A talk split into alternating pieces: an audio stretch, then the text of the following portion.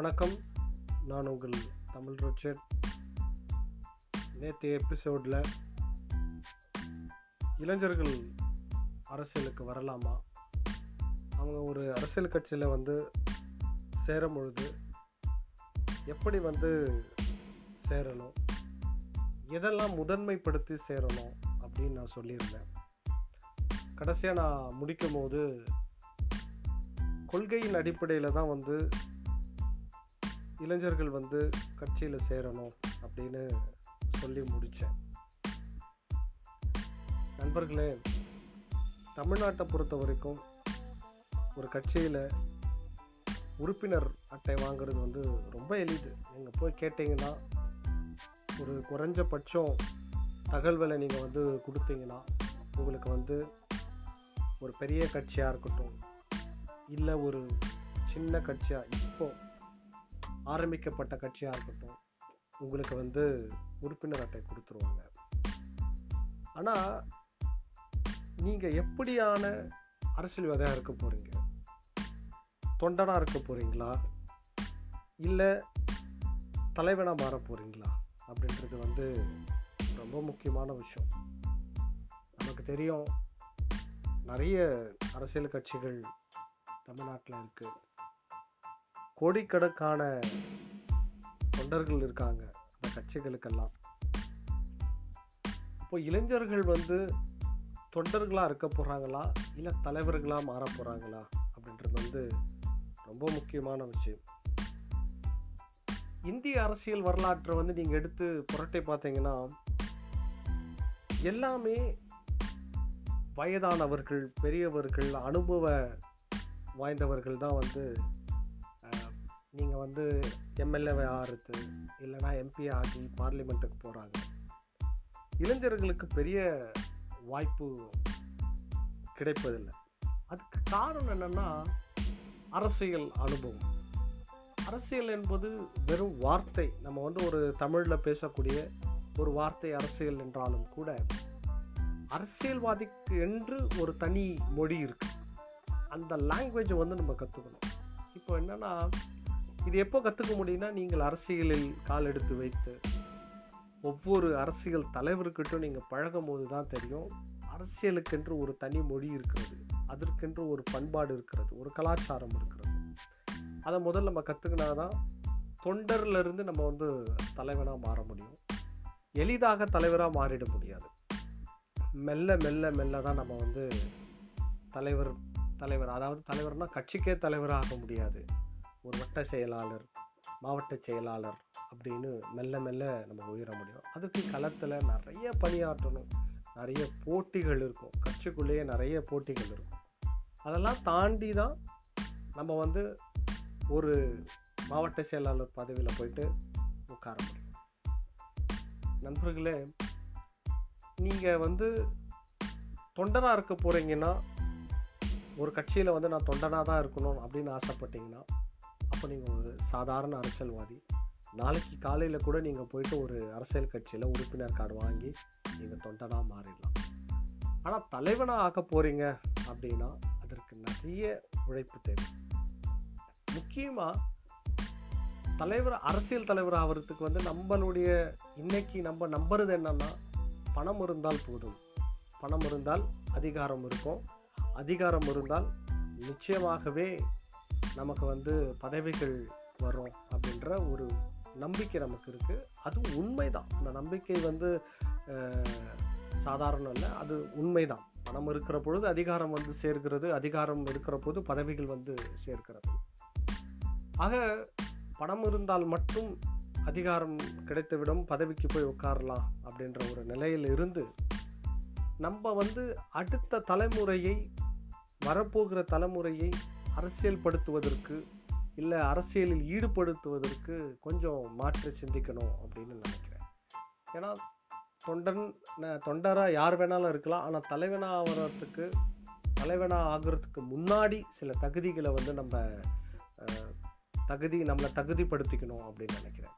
ஏன்னா எப்போவுமே வந்து சினிமாக்களில் வந்து சொல்லுவாங்க இல்லை அரசியல்வாதிகளே சொல்லுவாங்க இப்போ நீட்டு வைக்கும் போது கூட நம்ம வந்து நீட்டு வேணான்னு சொல்கிறோம் தமிழ்நாட்டில் வந்து எங்களுக்கு வந்து நீட்டு தேவையில்லை. நாங்கள் வந்து நாங்களே கவுன்சிலிங் வச்சு பசங்களை வந்து மருத்துவ கல்லூரிக்கு சேர்த்துக்கிறோம் அப்படின்னு சொல்கிறோம் ஆனால் வந்து மத்திய அரசு வந்து அதை ஒத்துக்கல. ஒன்றிய அரசு வந்து அதை ஒத்துக்க மாட்றாங்க. அப்போ அவங்கள விமர்சிக்கிறோம். நீங்கள் வந்து எதனா ஒரு பரீட்சை எழுதி பாஸ் பண்ணிவிட்டு வந்திருக்கீங்களா? நீங்களாம் பரீட்சை எழுதலையே அப்படின்னு சொல்லிட்டு ஒரு தகுதி அவங்களுடைய தகுதியை வந்து நம்ம வந்து அங்கே வந்து தரம் பார்க்குறோம் அவங்களுக்கு என்ன தகுதி இருக்குது அப்படின்றத பார்க்கணும். அப்போ தலைவனுக்கு ஏதோ ஒரு தகுதி இருக்கணும். அப்போ தான் வந்து தலைவனாக முடியும். இது இவ்வளவு நாள் வந்து அப்படி கிடையாது. காசு இருந்தால் நீங்கள் ஒரு கட்சியில் உங்களுக்கு வந்து நிறைய மக்கள் தெரிந்திருந்தா படைபலம் இருந்தால் இல்லை சாதி அடிப்படையில் நீங்கள் வந்து நீங்கள் வந்து ஒரு அதிகமாக பெரும்பான்மை சாதியினராக நீங்கள் இருந்தீங்கன்னா இப்படி வந்து கிடச்சிருந்தது. அடுத்த தலைமுறையில் தலைவர் ஆகணும் அப்படின்னா முதல்ல வந்து அடிப்படை அடிப்படையில் வந்து நம்ம வந்து நல்ல நல்ல விஷயங்களை வந்து படிக்கிறவராக இருக்கணும். புத்தக வாசிப்பில் இருக்கணும். அரசியலமைப்பு பற்றி படித்திருக்கணும். கொஞ்சம் மாது சட்டம் தெரிஞ்சிருக்கணும். அப்புறம் சமூக அமைப்பை பற்றி தெரிஞ்சிருக்கணும் வரலாறு முக்கியமாக தெரிஞ்சிருக்கணும். ஏன் அப்படின்னா இன்னைக்கு வந்து வெறும் காசை கொடுத்து ஓட்டு வாங்கி சட்டமன்றத்திலேயோ பாராளுமன்றத்திலேயோ உட்கார்ந்தவங்களுக்கு மக்களை பற்றி எதுவுமே தெரியாது. மக்கள் பற்றி தெரியும். அப்படின்னா அவங்க காரில் போகும்போது பார்க்கறது தான் மக்கள்னு தெரியும். அப்புறம் அவங்கள சுற்றி ஒரு ஆயிரம் ரெண்டாயிரம் பேர் இருக்கிறவங்களோட தான் தெரியும். ஆனால் இங்கே பல கோடி மக்கள் வெவ்வேறு சாதி வெவ்வேறு மதங்களை பின்பற்றுகிற வெவ்வேறு இனக்குழுக்கள் இங்கே இருக்குது அவங்களோட உணர்வுகளை வந்து புரிஞ்சிக்கிற தன்மை எப்போ வரும்னா நீங்கள் நிறைய படிக்கணும். நிறைய தெரிஞ்சால் மட்டும்தான் வந்து தேடல் இருக்கிற பொழுது தான் நீங்கள் நிறைய தெரிஞ்சுப்பீங்க. அப்போ அந்த தேடல் எப்போது அந்த தேடல் எதில் இருக்கணும் அப்படின்னா படிக்கிறதுல இருக்கணும். நிறைய படிக்கணும். அரசியலமைப்பை பற்றி தெரிஞ்சுங்க. சட்டங்களை பற்றி தெரிந்து கொள்ளுங்கள். எப்போல்லாம் சட்டங்கள் சீரமைக்கப்பட்டிருக்கிறது மாற்றி அமைக்கப்பட்டிருக்கிறது அரசியலமைப்பு சட்டம் எத்தனை வாட்டி மாற்றி அமைக்கப்பட்டிருக்கிறது ஏன் அரசியலமைப்பு சட்டம் மாற்றி அமைக்கப்பட வேண்டும்? அப்படின்ற நிறைய கேள்விகள் இருக்குது நம்ம வந்து பெரிய தலைவர்களாக இருக்கிறவர்கள் நிச்சயமாகவே சற்றே கொஞ்சம் வந்து நம்ம கல்வி அறிவு இருக்கணும். இல்லை வந்து இந்த மாதிரி பொது அறிவு இருக்கணும். மக்களை பற்றி தெரிந்திருக்கணும். வரலாறு தெரிந்திருக்கணும். அப்போ ஒரு தமிழ் அரசு ஒரு தமிழ்நாட்டில் ஒரு அரசியல் கட்சி தலைவராக இருக்கிறீங்க. இல்லை ஒரு தமிழ்நாட்டில் வந்து ஒரு பிரதான கட்சியினுடைய மாவட்ட செயலாளராக இருக்கிறீங்க அப்படின்னா அப்போ உங்களுக்கு வந்து இந்த தமிழக அரசியல் வரலாற்றை பற்றி தெரிந்திருக்கணும். எங்கே இருந்து தொடங்குச்சு இந்த சம இந்த வர அரசியல்? இப்போ வந்து நீங்கள் ஒரு ஒரு ஒரு முப்பது நாற்பது ஆண்டுகளுக்கு முன்பு அப்படின்னு பார்த்தீங்கன்னா ஒரு ஐம்பது ஆண்டுகளுக்கு முன்பு பார்த்தீங்கன்னா ஒரு பிரதான தேசிய கட்சி இந்த தமிழ்நாட்டை ஆண்டுது காங்கிரஸ் வந்து ஆண்டுகிட்டு இருந்தாங்க அதை விழித்து அதை வந்து அவங்கள வந்து தோக்கடிச்சு திராவிட முன்னேற்ற கழகத்திலிருந்து தொடங்கி திராவிட க முன்னேற்ற கழகத்து அப்புறம் அதிமுக வந்து பொறுப்புக்கு வந்து அதுக்கப்புறம் இப்போ வந்து ரெண்டு கட்சிகள் பிரதான கட்சிகள் கூட்டணியில் வந்து கூட்டணி அமைத்து மாற்றி மாற்றி இந்த தமிழ்நாட்டை வந்து ஆண்டு கொண்டே இருக்கிறார்கள். அப்போது நம்ம இந்த இந்த இந்த வரலாறை வந்து நம்ம தெரிஞ்சுக்கணும். யார் எப்போ முதலமைச்சராக இருந்தாங்க ஏன் வந்து அவங்க முதலமைச்சராக ஆனாங்க எப்படி முதலமைச்சராக ஆனாங்க எதனால் அவங்கள முதலமைச்சராக மக்கள் உட்கார வச்சாங்க? எம்ஜிஆர்ன்ற எம்ஜிஆர் அப்படின்றவர் வந்து வந்து பார்த்திங்கன்னா ஒரு பெரிய தலைவர் அவர். அவர் வந்து சினிமாவில் இருந்து தொடங்கி நாடகத்திலிருந்து தொடங்கி சினிமாவுக்கு வந்து சினிமாவிலிருந்து அரசியலில் முதலமைச்சர் பதவியில் நீண்டு மக்களுக்கு நிறைய செஞ்ச ஒரு தலை இப்போ அந்த வரலாறை நம்ம தெரிஞ்சுக்கணும் எப்படி வந்து இப்படி ஒரு பரிமாற்றம் அவருக்கு கிடைச்சிது? ஏன் அவர் வந்து ஏன் வந்து முதலமைச்சரான ஏன் மக்கள் அவரை கொண்டாடினாங்க? அப்படின்றத நீங்கள் தெரிந்தால்தான் நீங்கள் அவரை மாதிரி சில யுக்திகளை பின்பற்றி நீங்கள் வந்து ஒரு அரசியல் கட்சியில் தலைவராக மாற முடியும். அப்போ நீங்கள் வரலாறுகளை படிக்கணும். கலைஞரை பற்றி படிக்கணும். கலைஞர் எப்படி வந்து இவ்வளோ பெரிய ஆளுமையாக மாறினாரு? காமராசரை பற்றி படிக்க வேண்டும். காமராசரை எப்படி வந்து கல்வி அறிவு இல்லாத ஒரு ஒரு மனிதன் எப்படி வந்து ஒரு இந்திய காங்கிரஸுக்கு தலைவராக இருக்க முடியும்? எப்படி வந்து அவர் வந்து முதலமைச்சராக ஆனார்? எப்படி மக்கள் அவரை வந்து நம்பினாங்க? அது ரொம்ப முக்கியமான விஷயம். ஓகேங்களா? ஒரு மக்கள் வந்து இவ்வளவு பெரிய ஒரு தமிழ்நாட்டில் வந்து பார்த்திங்கன்னா மக்கள் அவரை எப்படி நம்பினார்கள்? ஏன் நம்பினாரு? அவர் அவருடைய செயல்பாடு என்ன? அவருடைய திட்டங்கள் என்ன? இந்த எல்லாமே வந்து நம்ம வந்து படிக்கணும். அப்போ படித்தால் மட்டும்தான் நீங்கள் தலைவராகிற பொழுது நீங்கள் மக்களுக்கு புதிய திட்டங்களை புய புதிய செயல் திட்டங்களை நீங்கள் வந்து மாற்ற முடியும். நம்ம வந்து வழக்கமாக வந்து பார்த்திங்கன்னா தமிழ் தமிழ்நாட்டினுடைய அரசியல் சூழ்நிலை உங்களுக்கு தெரியும். நான் ஏற்கனவே போன எபிசோட்லேயும் சொன்னேன் இப்போவும் நான் சொன்னேன் பிரதான இரண்டு கட்சிகள் அதுக்கப்புறம் நிறைய சாதிகள் அடிப்படையிலான கட்சிகள் இருக்குது சாதிகளாக நம்ம பிரிஞ்சு இருக்கிறதுனால நிறைய சாதி கட்சிகள் இருக்குது அதில் முக்கியமாக இடதுசாரி இடது இடதுசாரி கட்சிகள் இருக்குது வந்து அவங்க வந்து பல ஆண்டுகளாக இங்கே வந்து நிறைய செயல்பாட்டில் இருக்காங்க களத்தில் இருக்கிறாங்க.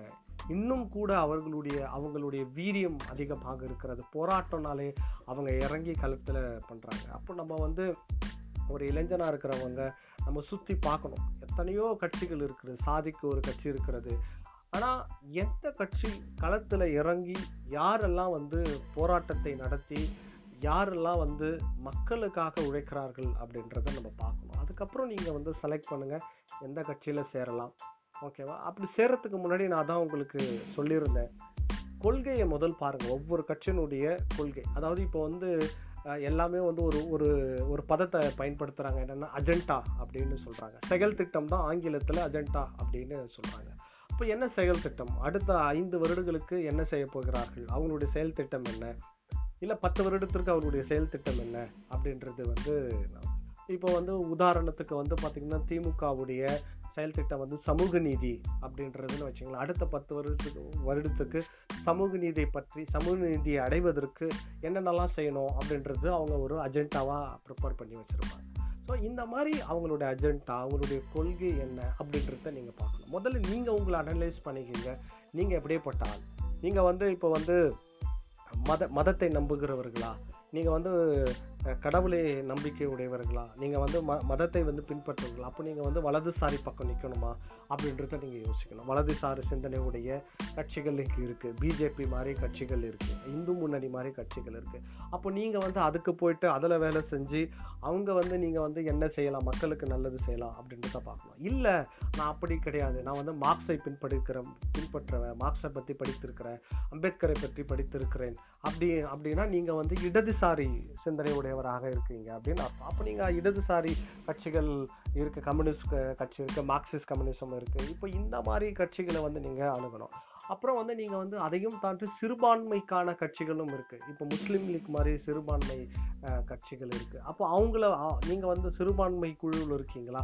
அப்படின்னா வந்து அந்த கட்சியிலும் நீங்கள் சேரலாம். அதில் அது மட்டும் இல்லாமல் தேர்தல் அரசியலுக்கு வராத அரசியல் இயக்கங்களும் இங்கே இருக்குது தமிழ்நாட்டை பொறுத்த வரைக்கும் வந்து நிறைய இப்போது உதாரணத்துக்கு வந்து அம்பேத்கர் இயக்கங்கள் இருக்குது அப்புறம் வந்து பார்த்திங்கன்னா பெரியார் இயக்கங்கள் நிறைய இருக்குது அவங்க வந்து களத்தில் வரமாட்டாங்க. ஓட்டு அரசியலுக்கு வந்ததில்லை. ஆனால் களத்தில் இருக்கிறாங்க. ஆங்காங்கே போராட்டங்கள் மக்களுக்கு பிரச்சனை வருகிற பொழுது அவங்க இறங்கி போராடுவாங்க.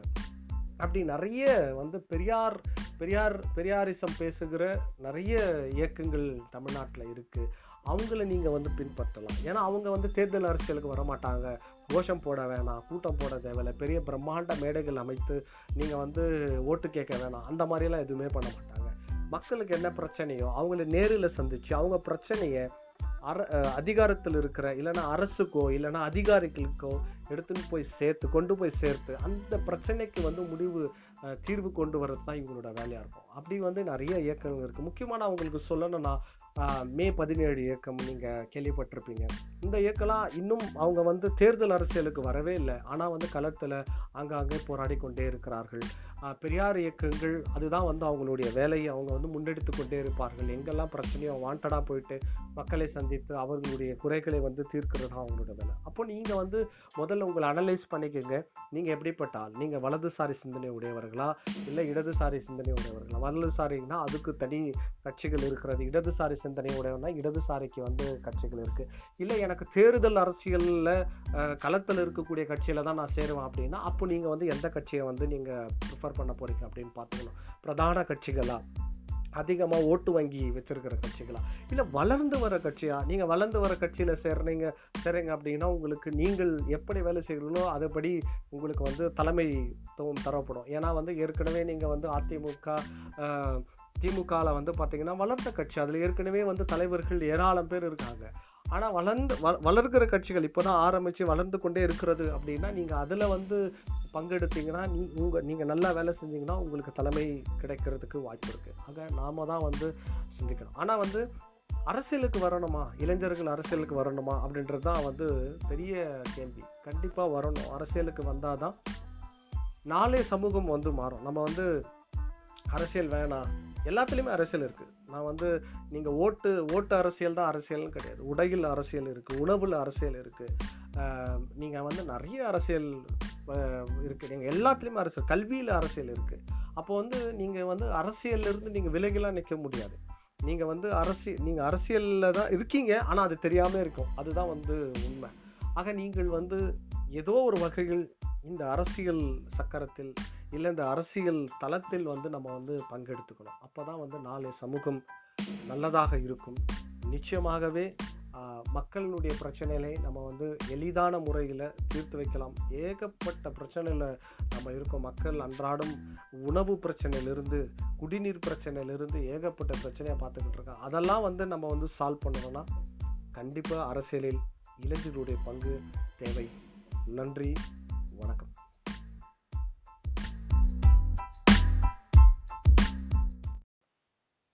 வணக்கம் தோழர்களே. நான் உங்கள் தமிழ் ரிச்சர்ட் இது நம்மளுடைய மூன்றாவது எபிசோட் இந்த எபிசோடில் மூணு முக்கியமான விஷயத்தை பற்றி பேச போகிறேன் முதலாவது நேற்று காந்தியினுடைய நினைவு நாள். காந்திக்கு அஞ்சலி செலுத்துவதற்காக கோயம்புத்தூரில் இந்திய மார்க்சிஸ்ட் கம்யூனிஸ்ட் கட்சி ஒரு ஏற்பாடு செஞ்சுருக்கிறாங்க. இந்திய மார்க்சிஸ்ட் கட்சியினுடைய பொலிட் பீரோ உறுப்பினர் திரு ஜி. ராமகிருஷ்ணன் தலைமையில் இந்த அஞ்சலி செலுத்தும் விழா வந்து ஏற்பாடு செய்யப்பட்டிருக்கிறது. அங்கே வந்து அவங்க வந்து அஞ்சலி செலுத்தும் போது ஒரு கோஷம் எழுப்புறாங்க. என்னன்னா காந்தியை சுட்டு வீழ்த்தியது கோட்சே அவர்கள். கோட்சே சார்ந்த ஒரு நிறுவனம் ஒரு இயக்கம் ஆர்எஸ்எஸ் இயக்கம். அந்த இயக்கம் ஒரு தீவிரவாத இயக்கம். அதை தடை செய்ய வேண்டும் அப்படின்னு ஒரு கோஷம் எழுப்புறாங்க. இதை கேட்டுட்டு அங்க இருந்த காவல்துறை அதிகாரிகள் இந்த கோஷம் எழுப்புவதற்கு உங்களுக்கு அனுமதி இல்லை. இதற்கு நீங்கள் அனுமதி பெறவில்லை அப்படின்னு சொல்லி அவங்கள தடுத்து நிறுத்துறாங்க. தொடர்களே தமிழகத்தை திராவிட முன்னேற்ற கழகம் ஆண்டு கொண்டிருக்கிறது. திராவிட முன்னேற்ற கழகம் ஜனநாயக பண்பை பின்பற்றுகிற ஒரு கட்சி எந்த மதத்தையும் சாராத ஒரு கட்சி. எப்பொழுதும் அவர்கள் ஆட்சிக்கு வரப்பொழுதெல்லாம் நடுநிலையாளர்களும் இல்லைன்னா இடதுசாரி சிந்தனை உடையவர்கள் எப்பொழுதுமே வரவேற்பு தருவார்கள். காரணம் அவர்கள் மதம் சாராத மதத்தை சார்ந்திருக்கிற நிறுவனங்களுக்கு ஆதரவு தராத நிலை தான் அதற்கு காரணம். நேற்று நடந்த சம்பவம் வன்மையாக கண்டிக்கத்தக்கது. காரணம் வந்து இந்தியா முழுக்க வந்து பார்த்தீங்கன்னா பிஜேபியினுடைய ஆதிக்கம் அதிகரித்து கொண்டே இருக்குது நம்ம பிஜேபியினுடைய தமிழக தலைவர் மதிப்புக்குரிய அண்ணாமலை அவர்கள் கூட சொன்னார் நாங்கள் பதினேழு மாநிலங்களில் ஆட்சியில் இருக்கிறோம் அப்படின்னு பதிவு செய்தார். ஆக அவர்கள் இந்தியா முழுவதும் அவர்களுக்கான இந்துத்துவ கொள்கையும் அப்படி இல்லை அவர்கள் அவர்களுக்கான ஒரு தனி அஜெண்டா வந்து ஃபாலோ பண்ணி வந்துகிட்டு இருக்காங்க. இப்ப தமிழகத்துல முக்கியமா நம்ம இங்க பார்க்க வேண்டியது என்னன்னா இந்த சம்பவம் நடந்த இடம் கோயம்புத்தூர்.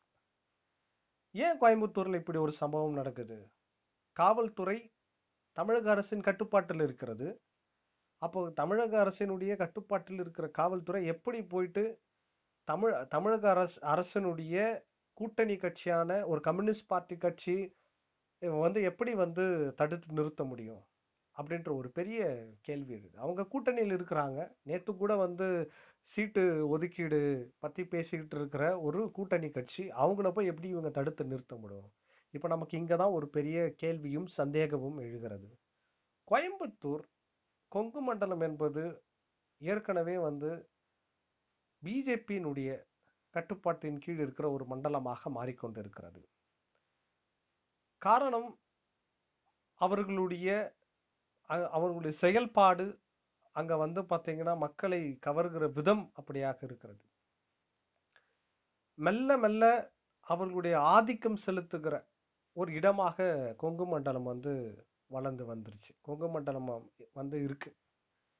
அப்போ அதனால வந்து காவல்துறை அதிகாரிகள் அந்த இடத்துல நீங்கள் வந்து ஆர்எஸ்எஸ்ஸை பற்றி பேசுகிறதையோ இல்லை கோட்சேவை பற்றி பேசுறதோ அனுமதிக்க மாட்டாங்க அப்போ தமிழக அரசு தயவு செய்து இதை கையில் எடுத்து இதை பரிசீலித்து இதுக்கு ஒரு முடிவு செய்யணும். ஏன்னா கொங்கு மண்டலமும் இல்லை கோயம்புத்தூரும் தமிழ்நாட்டில் இருக்குது திமுக ஆட்சி செய்கிறாங்க இங்கே எல்லாருக்குமே உரிமை இருக்குது விருப்பப்பட்டவர்கள் அவங்களுடைய நியாயமான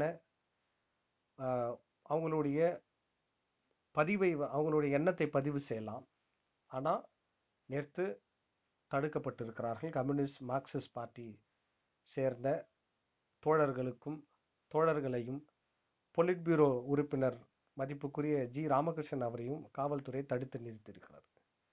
ஆக நாம் சிந்திக்க வேண்டும் தமிழகத்தில் அரசியல் சூழல் எப்படி இருக்கிறது? தமிழகம் முழுவதும் ஒரே அரசியல் சூழல் இல்லை.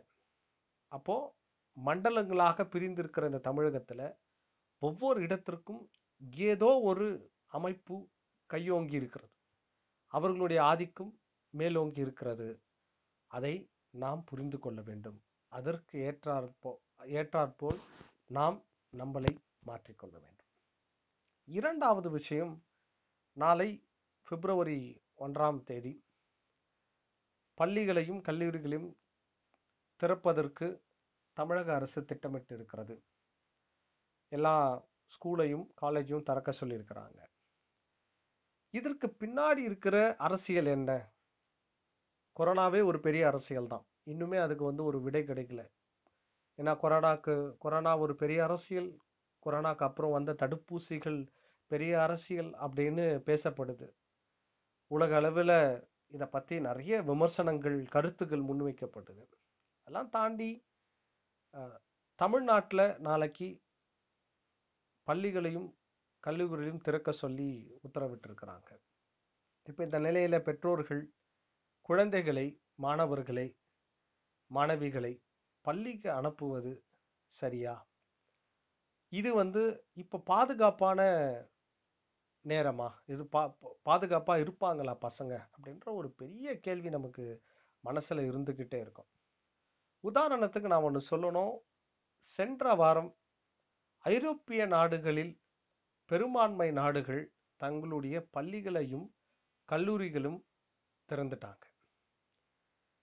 இதை இதை அடிப்படையாக கொண்டு மற்ற நாடுகளும் என்ன பண்ணுறாங்க அப்படின்னா இந்த பள்ளிகளையும் கல்லூரிகளையும் திறக்க ஆரம்பிக்கிறாங்க மெல்ல திறக்க ஆரம்பிக்கிறாங்க. முக்கியமாக எடுத்துக்காட்டுக்கு நான் சொல்லணும்னா உதாரணத்துக்கு சொல்லலைன்னா ஸ்பெயின் வந்து போன வாரம் வந்து பார்த்தீங்கன்னா முழுவதுமாக எல்லா வகுப்பையும் வகுப்பு பள்ளியில எல்லா வகுப்பும் திறக்கப்பட்டு விட்டது கல்லூரிகளும் திறக்கப்பட்டு விட்டது.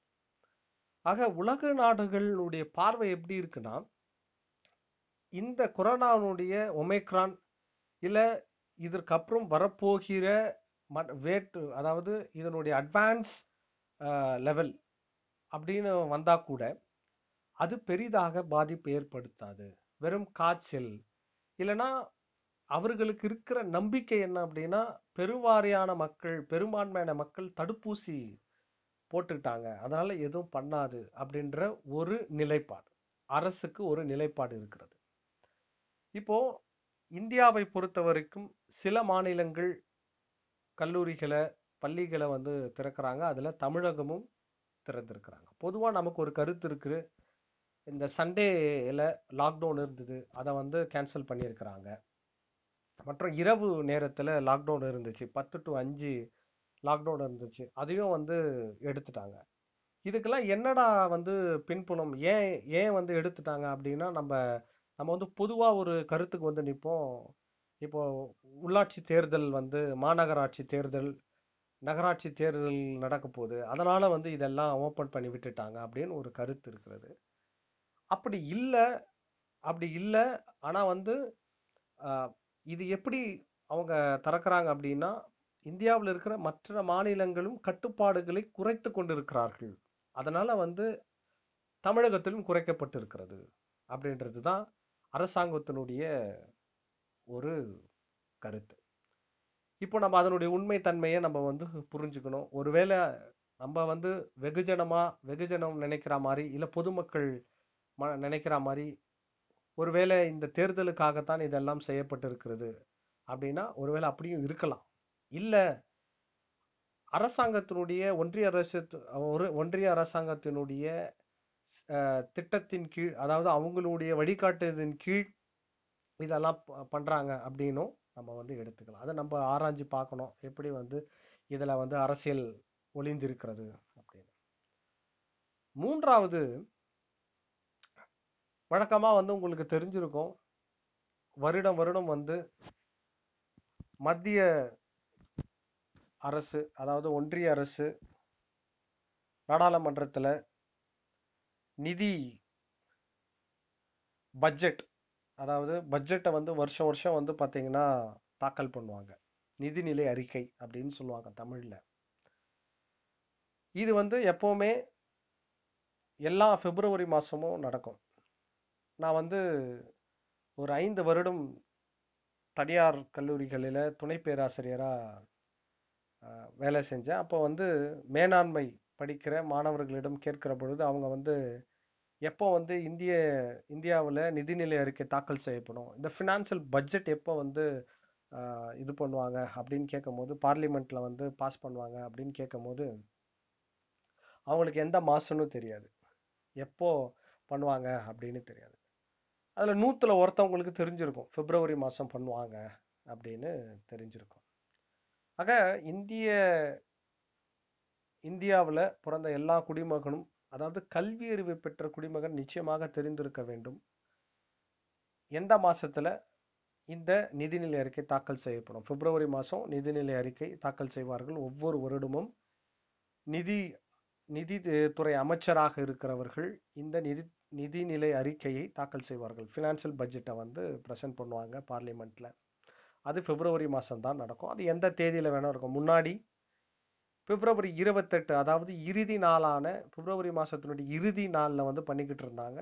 இப்போ நாளடைவில் அது வந்து முதலாம் தேதிக்கு மாற்றிருக்கிறார்கள் அது வந்து வசதியை பொறுத்து எப்போ வந்து பார்லிமெண்ட் செஷன் நடக்குதோ அதுக்கேற்ற மாதிரி மாற்றிக்கிறாங்க அதனால் வந்து தேதி நிரந்தரமாக ஃபிக்ஸ் பண்ண ஃபிக்ஸ் செய்யப்படலை. பட் மாதம் வந்து பிப்ரவரி மாதத்தில் தான் பண்ணுறாங்க இப்போ நாளைக்கு வந்து மதிப்புக்குரிய அமைச்சர் நிர்மலா சீதாராமன் அவர்கள் பார்லிமெண்ட்ல வந்து இந்த பட்ஜெட்டை வந்து ப்ரெசென்ட் பண்ண போறாங்க. அதுக்கு முன்னாடி இன்னைக்கு வந்து எக்கானமி சர்வே இந்த பொருளாதார சர்வே ஒன்று நடத்தியிருக்கிறாங்க. எக்கானமிக் சர்வே அந்த சர்வே வந்து என்ன சொல்லுதுன்னா இந்தியா அடுத்த நிதியாண்டில் எட்டு புள்ளி ஐந்து சதவீதம் வந்து வளர்ச்சி அடையும் அப்படின்னு சொல்லியிருக்கிறாங்க. போன அதாவது போன்ற நி- போன நிதிநிலை அறிக்கையில் வந்து அவங்க வந்து அவங்க ப்ரெசென்ட் பண்ண பட்ஜெட்டில் அவங்க வந்து இதே எக்கானமி சர்வே என்ன சொல்லுச்சுன்னா ஒன்பது சதவீதம் வளர்ச்சி வந்து அடையும் அப்படின்னு சொல்லியிருந்தாங்க.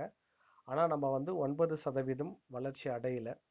ஐந்து சதவீதம் ஐந்து விழுக்காடு வளர்ச்சியை தான் நம்ம வந்து சென்ற ஆண்டு அடைஞ்சிருக்கிறோம். இப்போ இந்த வருடம் எட்டு புள்ளி ஐந்து விழுக்காடாக அது அதை வந்து சொல்லியிருக்கிறாங்க அதை ஃபிக்ஸ் பண்ணியிருக்கிறாங்க நம்ம நாளைக்கு வெயிட் பண்ணி பார்க்கணும் இந்த ஃபினான்ஷியல் பட்ஜெட்டு யாருக்கெல்லாம் ப பலனளிக்க போகிறது? வழக்கமாக ஃபினான்ஷியல் பட்ஜெட் பண்ணும்போது எதிர்க்கட்சிகள் சொல்லுவாங்க இது வந்து கார்ப்பரேட்டுக்கு வந்து சாதகமாக போயிடுச்சு. மக்களுக்கு எங்கே ஒரு நல்ல திட்டமும் இல்லை. விவசாயிகளுக்கு திட்டம் இல்லை. குறு குறு விவசாய அதாவது சிறு தொழில் செய்கிறவர்களுக்கு ஒரு நல்ல திட்டமும் இல்லை அப்படின்னு நிறைய குற்றச்சாட்டுகள் இருக்கும். அதையும் தாண்டி எல்லா அரசுமே மக்களுக்கு தேவையான திட்டங்களை செஞ்சுக்கிட்டே இருக்கிறாங்க. ஆனால் இந்த கடந்த இரண்டு மூன்று ஆண்டுகளில் ஒன்றிய அரசு நிறைய நிறுவனங்களை நிறைய அதாவது அரசாங்கம் நடத்தி கொண்டிருந்த பொது நிறுவனங்களை தனியாருக்கு விற்றிருக்கிறார்கள். அதனால் நிறைய மாற்றங்கள் இருக்கிறது. பல ஆண்டுகள் கழித்து கூட இன்னைக்குமே நம்ம வந்து ஒன்றிய அரசின் மீது குற்றச்சாட்டு ஒரு பொதுவான குற்றச்சாட்டு இருக்கிறது. அவங்க கொண்டு வந்த ஜிஎஸ்டி திட்டம் டிமானடைசேஷன் திட்டம் இந்த மாதிரி பல திட்டங்கள் வந்து இந்திய பொருளாதாரத்தை சிதைத்திருக்கிறது அப்படின்னு ஒரு பெரிய குற்றச்சாட்டு இருக்கு.